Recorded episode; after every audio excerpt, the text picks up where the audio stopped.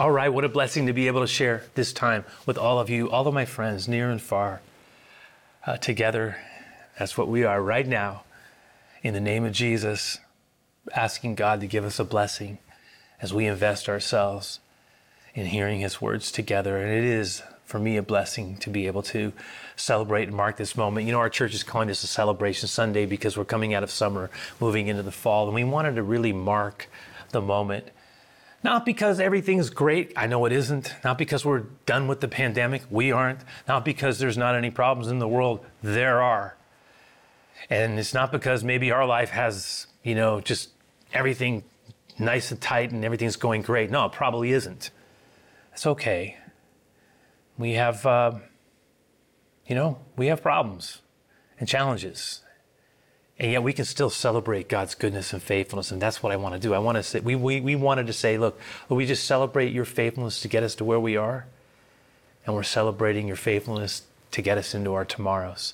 This is the way, the way of blessing that we're choosing to acknowledge. And we believe that the Lord is, is going to walk with us just as He has up to this point. He's going to, you know, walk with us into the days ahead, better days fact, that's the message today better days and the Christian way. And we are believing that God has some better days in store for us. you know, I, I, look back on the journey we've made so far, and none of us could have imagined uh, where we would be. I, he just, when this all started in 2019, it uh, it's just incredible to me that that we are where we are, and, and you know we're we're dealing with the residue of it, and yet we're believing for better days ahead. We are. And I pray that blessing over you and over me and over our church.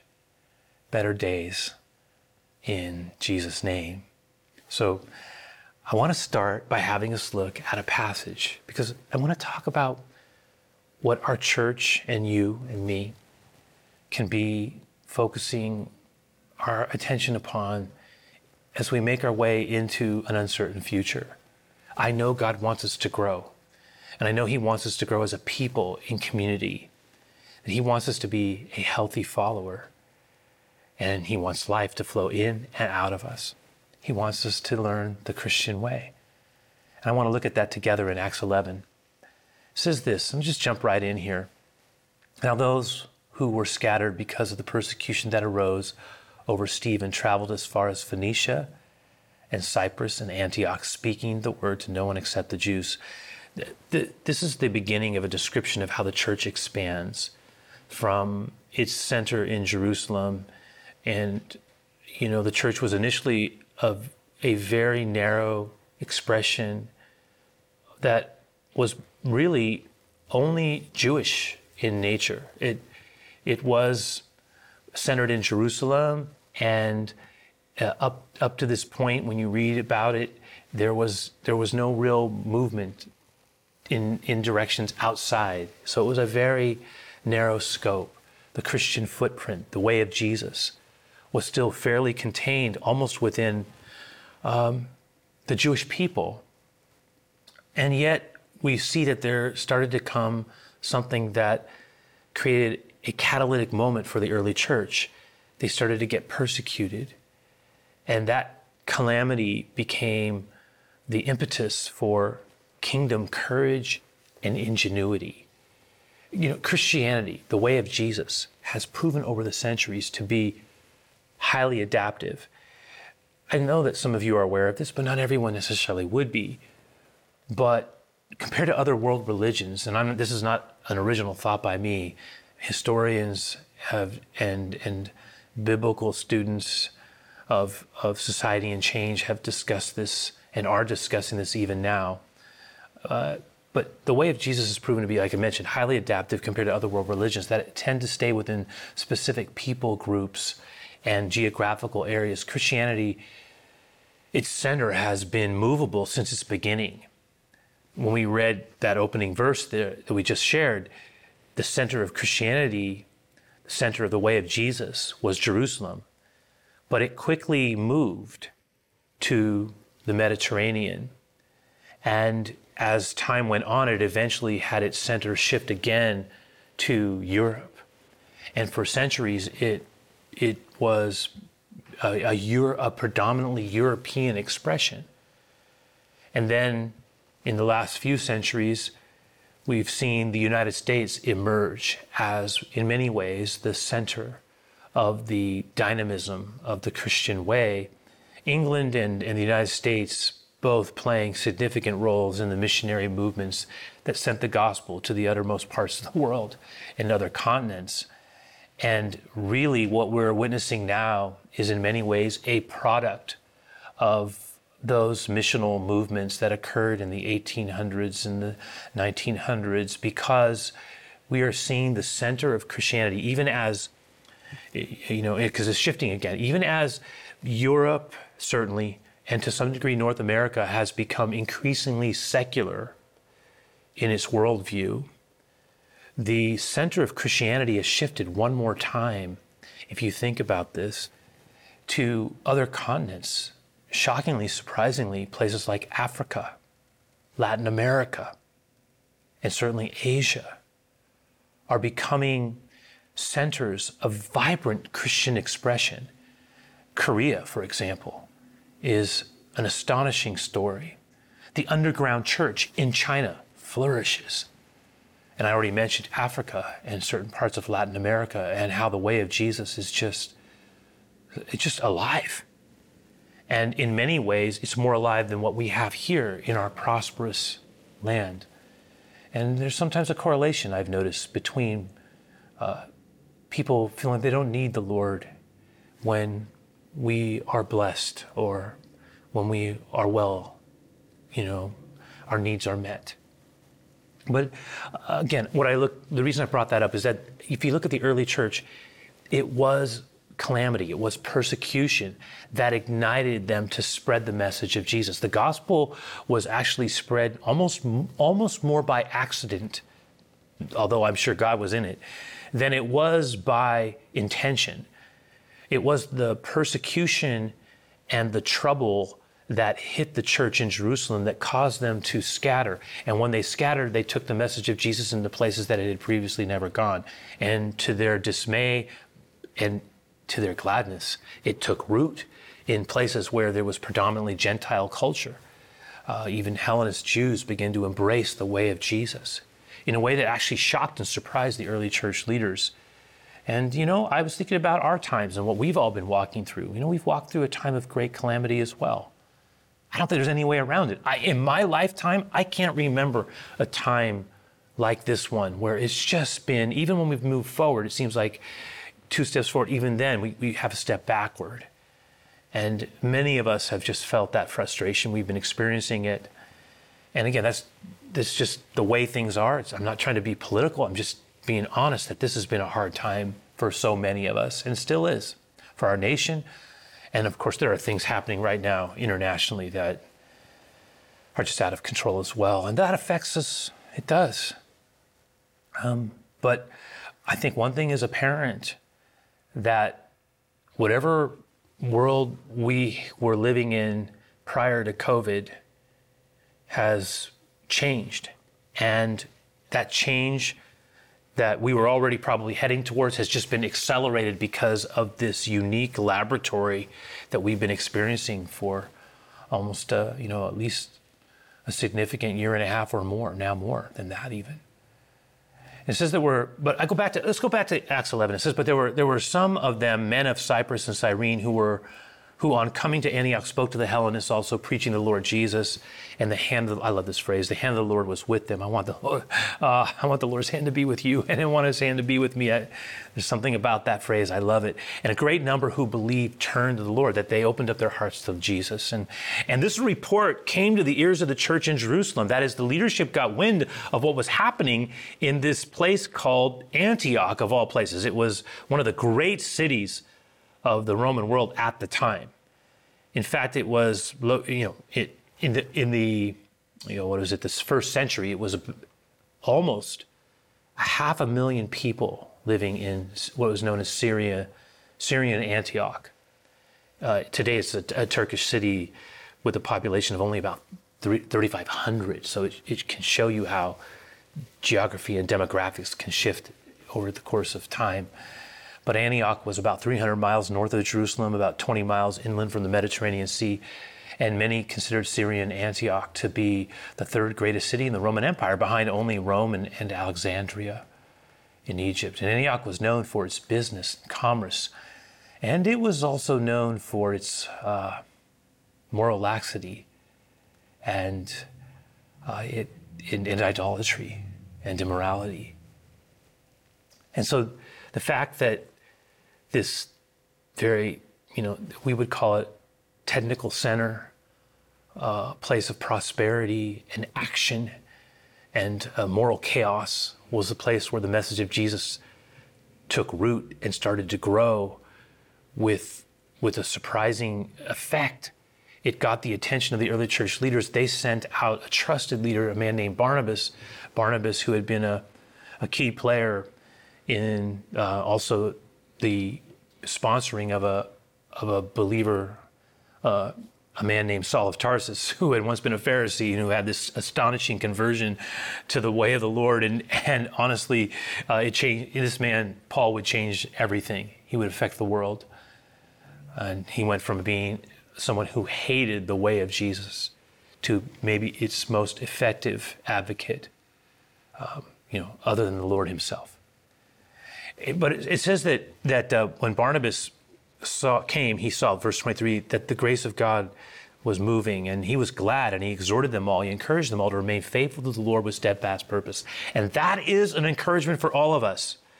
In times like these, I really want to remind you: be faithful to the Lord and steadfast in your purpose. Exercise fixity. Remember, we talked about that a few weeks back. Sell yourself in the faith. Grow. If you're new, if you're just beginning to follow the Lord, go at it with all your heart. Throw yourselves into it. Learn as much as you can. Take advantage of everything that we're trying to make available to you. Connect with us. Get involved. We want to help everyone grow. If you haven't opened up your heart to Jesus, but you're right on the edge of it, go for it. Nothing to lose. Let us know. We'll help you to get baptized. Move forward in your faith. Grow. But for those of us who have been following the Lord, some cases for a little while, some cases for a long while. The key for us will always be to remain faithful and to what? Be steadfast in our purpose, even as our Lord Jesus was steadfast in his purpose. Gave everything for us and was immovable, abounding in the way of God. You know, we're told here that when Barnabas saw what was happening, because it says he's described in verse 24 as a good man, full of the Holy Spirit and of faith a good man, full of the Holy Spirit and of faith, and a great many people were added to the Lord. When he saw what God was doing, how people were opening up their hearts to the message of Jesus, he felt like he should find Paul. That's what came to his mind that the man named Saul of Tarsus, who had been, like I mentioned to you, this, this uh, uh, hard to, it, it was hard to imagine the miracle of Saul's conversion that's described earlier in the book of Acts. But this man, so familiar with the Gentile world and yet also familiar with the Jewish world, uh, was almost like the perfect fit for this uh, Greek influenced culture of Jews, and then ultimately it would be of Gentiles as well. But it says that in verse 26, when he had found him, he brought him to Antioch for a whole year. They met with the church and taught a great many people. And in Antioch, the disciples were first called Christians. So we notice a couple of things here. Barnabas found Saul he was in, you know, look, we're in the finding business. Some of you, your greatest contribution to the way of the Lord, the best way you're ever going to show him that you love him is to be a kingdom recruiter, to, to bring people into the way of the Lord, invite them to church, invite them into the Lord's ways, you know, recruit, recruit, recruit for Jesus. Just like what Barnabas did, and it changed everything when he found Saul. It says also, we told here, they met with that church and they taught a great many people for a year. So they were really intent on laying a good foundation. It's so important we have a good foundation. It really is that we know the Bible. We talked about this at the opening of the, of the series on the way of blessing. And it was here, notice also that they were first called Christians. The first time people ever referred to followers of Jesus as Christians was here in Antioch. And that term has stuck, hasn't it? Now, but it began right here. Now, as I looked at that, I go, what are the implications for us? What are the implications for us as a church, you know? Um, as we want to move forward as a people in these complex and complicated times. And in my mind, as a, as a Christ centered church, it will mean devoting ourselves to many of the things that characterize the early church as well. And one of the things that you'll notice when you look at what, what is being described here is that it was characterized by number one, consistent community. They met consistently for a year, and that was the foundation they just built on that consistency of community. And, and, honestly, it's what we, we want to be as a church. I was thinking about our church. I go, oh, Lord, I want us to be a Christ centered, spirit empowered, biblically informed, grace infused community of believers who, you know, where friendships and love are expressed with others, even people we would normally hang out with. Maybe that's even more important. And we're all being encouraged to live well for God both in our private lives and in our public lives. And let's not let's not forget they're both important. Right? They're both important. What's often going on privately is what's expressed publicly. And if it's not, then it's a disconnect of a different kind. But I think if I were to summarize it in our church goals, I would summarize it as four, th- four kinds of faith that I'm hoping we can contend for that will show up in your life as well. I'm talking about an activated faith, a healthy faith, a loving, shared faith, and a generational, transferable faith. And what I mean by that, if I can describe it this way, I'm talking about spiritual vitality. That's what I mean by an activated faith.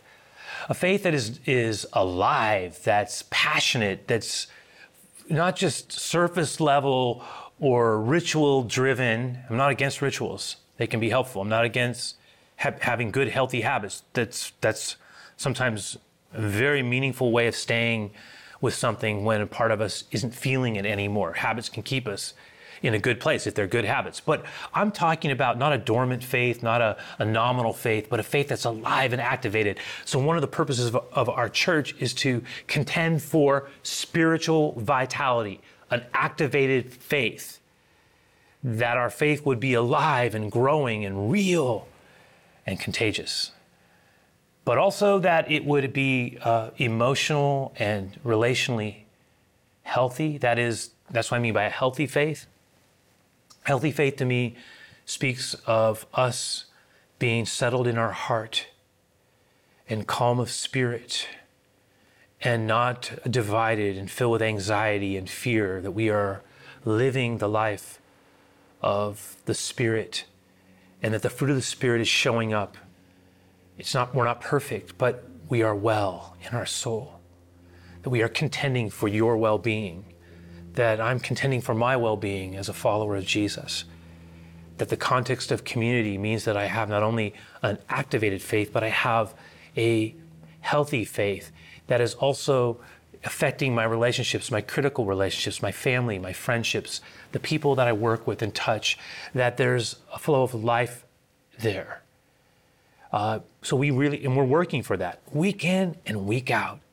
We want our faith to be not only alive, but healthy so that it's, it's giving us peace within and peace without as much as possible right? We can't control everything, but we can't control other people. We can't control circumstances. We can't control current events, but we can control our heart and our mind. We can walk in a way that is submitted to Jesus, that is aligned with Him, that is centered and solid and strong and fixed, right? And then add onto that something I referred to earlier this idea of contagiousness, a, a, a compassionate evangelism. I'm calling that that shared faith, a loving shared faith that you know, is, is something that is just a part of who we are. And because we love him, we share him. That's what I'm saying. You know, when you love someone, you talk about them. They're part of your life. When we love Jesus, we talk about him. If someone says, Oh, I love the Lord, but then I never talk about him to people who don't know him. They never talk about him with, with people they work with. Then we really got to call into question how much we love him. Are we ashamed of him? Paul said, I am not ashamed of the gospel of Christ. It's the power of God unto salvation. To everyone who believes, the Jew first, also the Greek. I mean, if we love, Jesus said, Don't be ashamed of me. If you're ashamed of me, I'll be ashamed of you. You know, we don't, I don't, I don't ever want to be ashamed of the Lord. And that doesn't mean we get it all right, doesn't mean we always talk when we're supposed to. It doesn't mean that we always step up when we're supposed to. But by and large, we need to be open to having a shared faith uh, that is just, you know, spread out like a light shining in a room. And then I'll add to that a generational blessing that is a transferable faith. That's what I'm talking about, a transferable faith. We are contending for transferable faith as well. So, activated faith, healthy faith, shared faith, and a transferable faith. And I'm talking about a generational blessing that connects to our kids, to our youth, to our families. That the goal is that our faith would be alive and it would be something that affects our children and we would create an environment that's why we're so committed to kids ministry youth ministry and families are so important because we want faith to be transferred that's what i prayed for cheryl and i uh, we prayed for that for our children they were all raised in the church in this church actually. We raised them we prayed we believed we brought them consistently to the lord's house. We tried to live in a way that was aligned hopefully, again, I always say it, not perfect, but aligned well enough with what they what we were projecting in an external fashion that they would be able to have the opportunity to have their own choice made and that they would out of their own desire really lay hold of Jesus into their own lives. And it's been a goal and it's been something that's been a, a tremendous blessing in our home. And I pray for that for my grandchildren as well.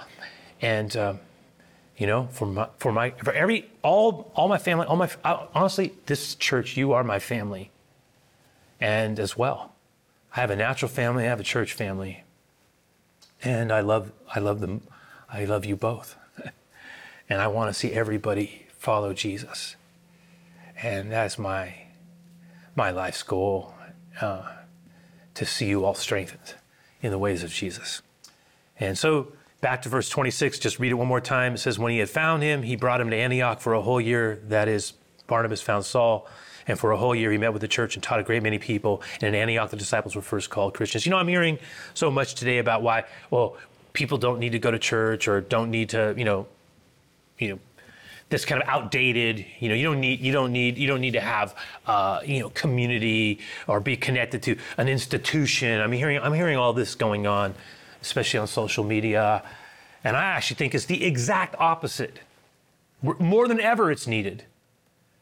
And I realize that, and I say that, I realize that some of us, because of distance or the pandemic, you know, many of us, you know, our, our church is online right now. And that, you know, I'm thankful. I just am thankful because what a blessing it has been to be able to be the church together online. And I have to commend so many of you because you have been consistent, and you've been faithful, and you've been diligent, and you've been committed. Well done. And I know that a lot of us are starting to try to figure out ways to reconnect in person as well. There's a lot of hybrid things going on. We've got small groups of different kinds. Some people are more comfortable meeting together in person than others. Others of us are taking advantage of you know online small groups still. Uh, some of us have made our way back into in gathered community, and that's been a huge blessing. It's one of the blessings that I'm uh, very thankful for as well. I don't take it for granted anymore. I don't. In fact, I remember um, what we were told in Hebrews 10 24 and 25 for another verse, couple verses worth us remembering. Look what it says. Let us consider how to stir up one another to love and good works. How to stir up one another to love and good works. And don't neglect meeting together, as is the habit of some people to just treat casually the idea of Christian community, but encourage one another. So much, even the more as you see the day drawing near, the more crazy the times, the more it looks like we're in the end times, the more we should be gathering together. And, and again, whether it's in presence or even even online, it's a huge blessing to commit ourselves to do this. And one of the things we're noted here, and three things are specifically mentioned, I just want to quickly allude to them for all of us. One, that is the need to stir one another to love and good works, right? Stir one another to love and good works. That's why, one of the reasons why church is huge. Billy Graham said this, you know, he actually said this church growers are like coals in a fire. They cling together, they keep the flame aglow. When they separate, they die out. So he was, he was, he, Billy Graham, probably the, the greatest most influential, impactful follower of Jesus in, in my lifetime that I ever, ever ever had a chance to see live. Uh, and only the Lord really knows. But I hold him in such high regard because of the not only the amount of people he brought to Jesus, but the way that he finished his life. And I, I love his son as well. And, and he and his wife, Ruth, were just wonderful examples. But anyway, I, Billy Graham was such a he he was an evangelist and yet he was a believer in the local church. He really believed in the value. He wasn't a, a pastor, but he believed in the value of Christian community, as, as you could just see there. And that's because we need each other. We need each other more than ever. We, we, we are not designed, God did not create us to be solo spiritual travelers. No way. In fact, Jesus modeled that, and when he nurtured the, the, the, the his disciples, he did it in the context of a small group. So we have a, an example from Jesus of the value of being in a small group. I am in a couple of small groups. It is a value to me to follow in the way of Jesus. I think it's huge. It's helped me many times. You say, "Oh, you're a pastor. You, why do you need to be?" I, I need it just as much as I'm. All, firstly, I'm a follower of Jesus. Then I'm a pastor, right? In terms of my Christian life, and I, I am not always strong. I need others. We need. There are going to be times we're not always going to be on our game. Pity the one who is alone. You know, the scripture reminds us two is better than one, a threefold cord not easily broken. When you're alone, if you're alone, you'll have no one to help you when you fall into a ditch. But, but if you have someone with you, they can help you out. Confess your faults one to another and pray for one another that you may be healed. How do you do that if we're not in community? Jesus even said it himself. He says, two, where two or three are gathered in my name, there I am in the midst. I think that's Matthew 18. What he was saying is, I can be with you individually, but it's different when we come together for an intentional purpose. And that's why even online, I think it's helpful to watch if as much as we can. I'm not saying there's no blessing. Believe me, there's a blessing in just receiving. And I, a lot of times I'll, I'll not only take a moment to, to experience church in community, but sometimes I just do it on my own. Now that I have the ability to do it through the app and revisit it, uh, you know, on YouTube or something, I just, I, I like you know, reworking sometimes things that I've been experiencing either in worship or something I want to revisit in the Word. For me, it's, uh, it's very helpful to be able to do that. But I, I will say that it's not enough to just follow Jesus on our own. He told us, He taught us that it's better to have others with us and that He would show up in a different way. You know, we need each other to, sustain our faith, and we need each other to, to live out and share our faith. We need others. Like my, the likelihood of me sustaining my faith is enhanced when I have other people who are following Jesus and training with me uh, and helping stir me to do good.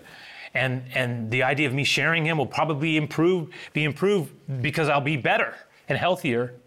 You know? So Again, and this does remind me of the second reminder that's in that passage, right? The importance of gathering, whether it's online or in person, but even more in these end times. I think it was Mary Neal who wrote this. She said, Churches provide a place of gathering for people who share common beliefs, support, and encouragement for each other in faith, a place to find insight and teaching about God's words. And they provide a time and place. This is what why church there's no substitute for it, where people can leave the world behind and focus only on their spiritual relationship with God.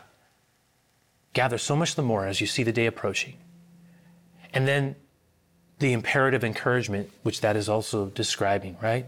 That we are to encourage one another so much the more as we see the day approaching. And by the way, I hope you didn't miss it. But the idea of encouraging presupposes that sometimes we will struggle with discouragement. The need for encouragement reminds us that there will be times when we will be struggling with discouragement. And it's easy. It's easy to become discouraged. I've become discouraged. I try not to stay there. I don't want to stay there. No way. But you can get beaten down by life struggles, conflicts, and disappointments. And when that happens, and when it hits us, and it just keeps hitting us, uh, we can get discouraged, we can get depressed. And the Lord wants us to be in community with others so that they can encourage us to not give up and quit. Churches also, remember this, are not museums, Nicky Gumbel wrote, that display perfect people. I love this. They are hospitals where the wounded, hurt, injured, and broken find healing. I'll, I'll say that one more time. Churches are not museums that display perfect people. They are hospitals where the wounded, hurt, and injured find, and broken find healing. That's what we're about. You know, so let's you know just quickly here talk about some action steps that we can take. I mean, one of the things I would remind everybody of is make then, as we've been reminded here, gathering in, in Christian community a priority. You know, do what you're doing now, whether it's online or in presence, make it a priority on Sunday and in small groups and ministry teams. Be involved, get connected, and make Sunday as much as possible as it has been called the Lord's Day, make that as much as possible a non negotiable. I call that the one in seven. Jesus modeled it for us. Like, it's really important. I, I want to say it, right? We, we talk, I talk a lot of times about the one, the one in seven, and the one in 10 as key foundation pieces, that three, you know, three legged stool that provides stability. The one is the daily life with Jesus that we need to have. Give us this day our daily bread, Lord. The one in seven, that special day that we devote time, space, and place to intentionally listening for God's words in community with others as much as possible.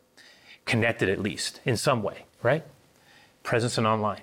And then the one in 10, the idea of giving of my tithe, my resource, um, how that is such an important part of a healthy Christian life because we exchange our, our life for, for money. And when we give, we, we are giving a part of ourselves. And then, of course, God wants us to be a servant and a blesser, right? A doer of good works and a sayer of good words. And He wants that to be lived inside of community and outside of community. You know, listen, and I'll leave it with this. We will never change the world. I want, to put, I, will, I want us to put this up. We will never change the world by going to church. We will change the world by being the church. I'll say that one more time. We will never change the world by going to church. We will change the world by being the church. So we agree with that. But listen, one more thing. We are more likely to be the church because we go to church. That's right. We will never change the world by going to church. We will change the world by being the church, but we are more likely to be the church because we go to church as a non negotiable key part of our Christian commitment to community. So, I have a few more things to share with you on the backside of our song. I do want to remind you, which I'm looking forward to. I think it's going to be great. You're going to love it. It's a reminder to sing wherever you go and spread this message as the church alive and well. But I do want to remind everybody, because it's the time I get to do it. I alluded to it earlier, but remember to be faithful in your giving. You can give in so many ways. I always say give give your heart first. If you're new, just joining us, don't feel pressure. But if you're part of our community, be faithful. Remember, you can send it in, you know, into our offices. You can give through our website or you can give through our app. But you know, we honor you, Jesus. And I just pray, Lord, that you would bless the rest of what we're about to share, these closing minutes, this beautiful song and the words behind that we're gonna we're all just gonna move in with together as we send out uh, the benediction. Just ask for your blessing in Jesus' name. Amen.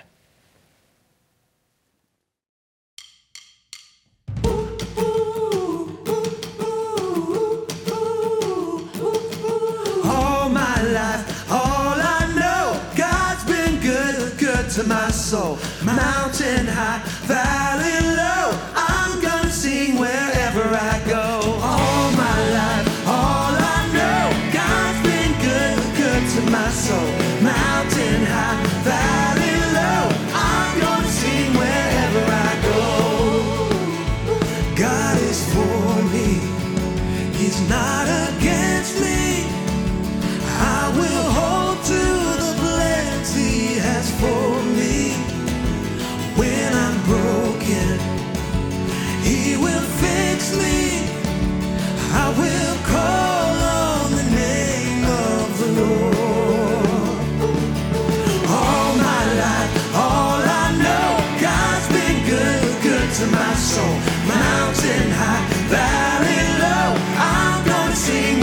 wherever I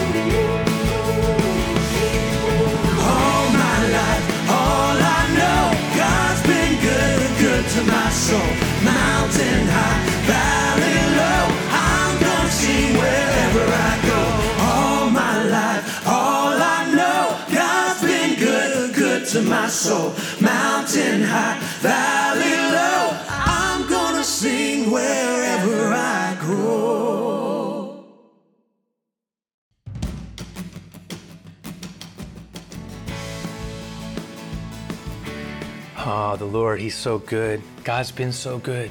Good to my soul. Mountain high, valley low. I'm going to sing wherever I go.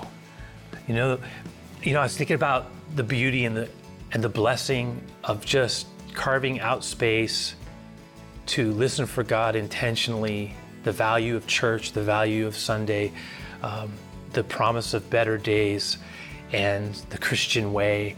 And you know, I just thought, wow, you know, Lord, I, I don't I don't think it's an exaggeration to believe that we have better days ahead of us. But either way, I want to make sure that I'm giving you my best. And part of doing that is to honor you with one day a week that makes you not only my priority, but also creates room for you to speak to me in the context of community. And I, I remember hearing a phrase that a, a Sunday well spent brings content. A Sunday well spent brings content. Where your treasure is, there will your heart be also. Let's love Him first. Come on now. It's the treasure that will never be taken away. So remember, He's so good, He's so God. He wants you to do what? So good and so God, because you are so greatly loved, and so am I. And my prayer for you, and I mean it in every way, that the Lord would keep you in your spirit, in your soul, in our bodies, and in our mind.